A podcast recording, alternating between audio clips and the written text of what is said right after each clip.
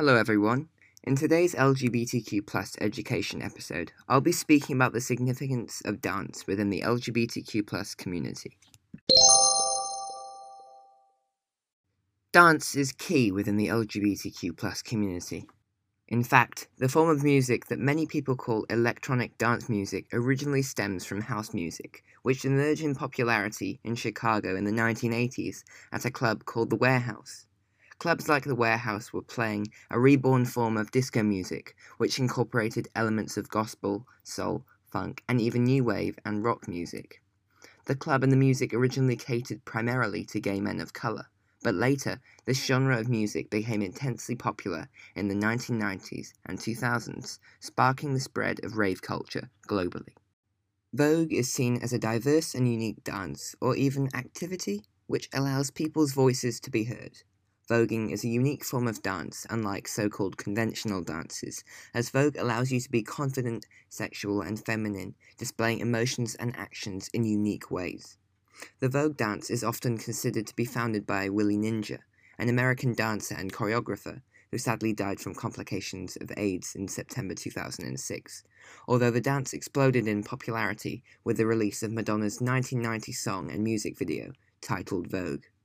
Voguing emerged from the fashion focused magazine Vogue. The movements defining the genre of dance are derived from the poses of models from the magazine.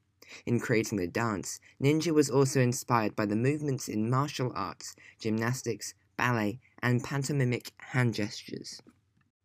In Paris is Burning, a 1990 documentary looking into the ballroom culture of the city of New York and the African American, Latino, and LGBTQ communities which were involved in it, he describes the dance as a method of having an argument on the dance floor. The Vogue dancer determined to have the best moves would be throwing the best shade, through the use of dance moves, of course. Within the drag ballroom, houses were formed, serving as families for the diverse groups of people. Often, there would be a leading mother or father who served as guides to the community of drag ballroom dancers. In a video uploaded to YouTube by the channel Salon, an urban style street dancer in New York City, best known by the name Noni Kama, expresses his belief that back in the day, voguing was a matter of survival for the gay community. He also says voguing is the outlet to life. It helps him when he is having a bad day, and even on good days, it's a point of enjoyment and somewhere where he can use his energy. The ballrooms, seen as families, were safe spaces for the LGBTQ communities, as they allowed empowerment and expression of their true self. During the AIDS crisis, these ballrooms and houses became places for activism and awareness of the issue. I will go into this more later this month in an episode where I focus on the HIV AIDS crisis.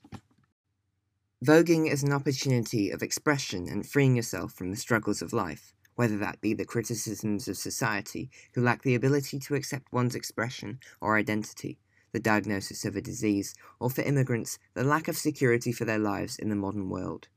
There are varying gender and sexuality classifications and categories within Vogue, although each performer fits into either female figure or male figure.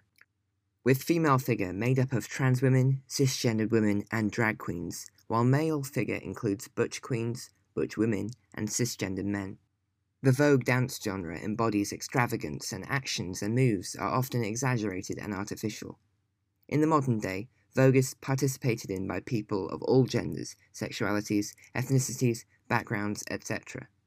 It's not, as some people may say, just a gay dance. Although voguing was popularized through the LGBTQ community, it is emerging as its own dance among a global community, although especially in New York and Paris. It is quickly becoming its own dance genre for many people around the world to participate in. Now, I want to talk about something else, someone specifically. Last week, Dior, a French luxury fashion company, announced that Jin Xing, a Chinese transgender ballet dancer, choreographer, actress, and presenter, would serve as an ambassador for its new fragrance campaign. By the age of nine, she was accepted into the People's Liberation Army of China to train in the dance troupe, as dance and the arts were seen as propaganda tools, and already by such a young age, it was clear that she had a gift.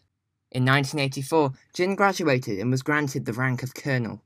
She soon won her first national dance championship and became the top male dancer in the whole of China.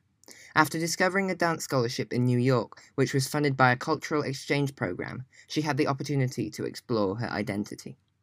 At the age of 17, she considered the possibility that she was gay, as at this time she accepted that her assigned gender was male. After discovering the word transgender, she began to fantasize that she could change her sex by being struck by lightning. At the age of 19, Jin Xing knew that she wanted to transition, and at the age of 28, in 1995, she became the first person in China to go public about undergoing gender reassignment surgery after a difficult journey. After passing China's strict requirements to obtain the surgery, following the 16 hour long surgery, she was temporarily paralyzed in her left leg, causing her to contemplate suicide as she feared the inability to continue to dance. As a prominent figure, her journey was documented by the Chinese press. Although, which many may find surprising, she did not experience any censorship, despite the LGBTQ community being a taboo subject in China. Following physiotherapy, she was able to fully recover and dance on stage again just one year later, for the first time feeling comfortable in her identity as a woman. Globally, she has received numerous awards and honors from a number of countries and organizations. She was also very successful as a television presenter, hosting her own show, which broadcast weekly had an estimated audience of 100 million. However, unexpectedly in July 2017, the Jin Xing show was cancelled without any explanation.